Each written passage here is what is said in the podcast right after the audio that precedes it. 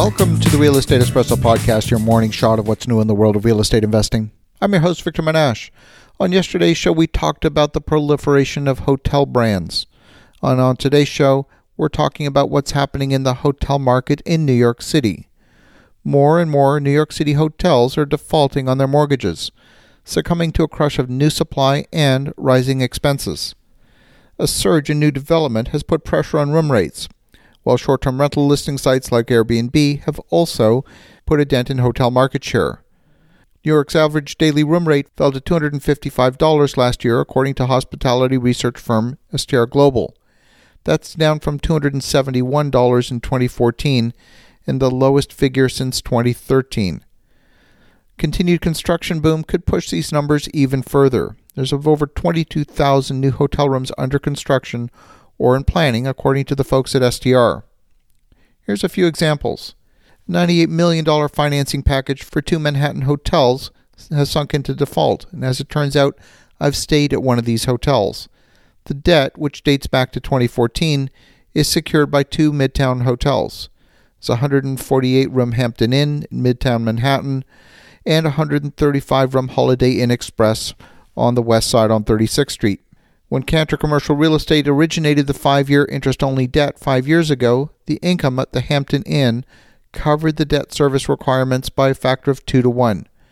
But by June of last year, that number had declined to 1.28. Revenue at the hotels has held more or less steady over the course of the loan, rising from 21.7 million to 21.9 million. But the expenses have grown significantly. They're up 15% over the same period from 12.6 million at the time of origination of the loan to 14.5 million this past summer. And that's why these hotels are having so much trouble. Otherwise, the performance has been strong. As of the midpoint in 2019, the Hampton Inn's occupancy was at 92.3%, and the hotel was earning an average daily rate of $224.65 a night.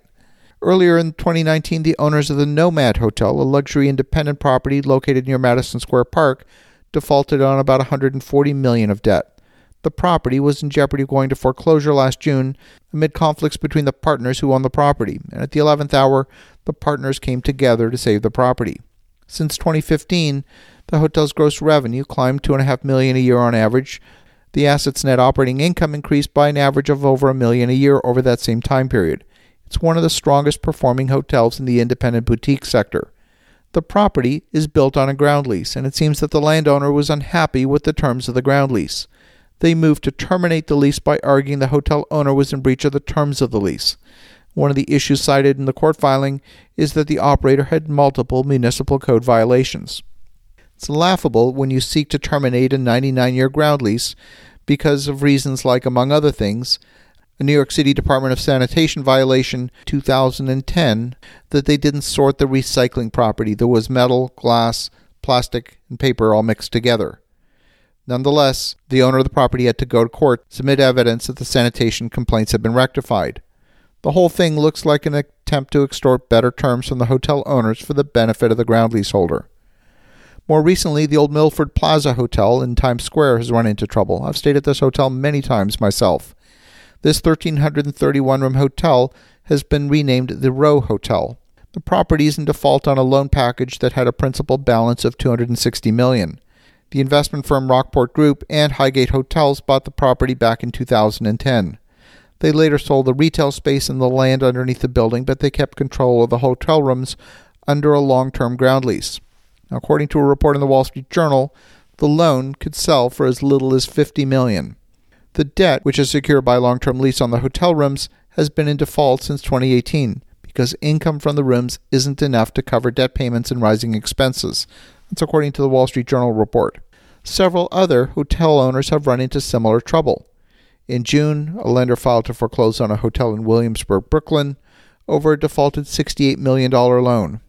And in December, a group of international lenders tried to foreclose on another Times Square hotel that was valued once at 2.4 billion. Last month, the owner of the Blakely Hotel in Midtown Manhattan said he would shut it down, citing stiff competition.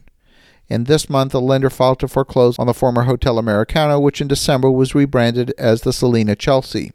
As of this month, at least 21 mortgages backed by New York City hotels, are on a watch list for potential difficulties. And frankly, in my opinion, this comes down to one simple factor. Investors have been assigning valuations that are too high for the nightly rate that these hotels can deliver.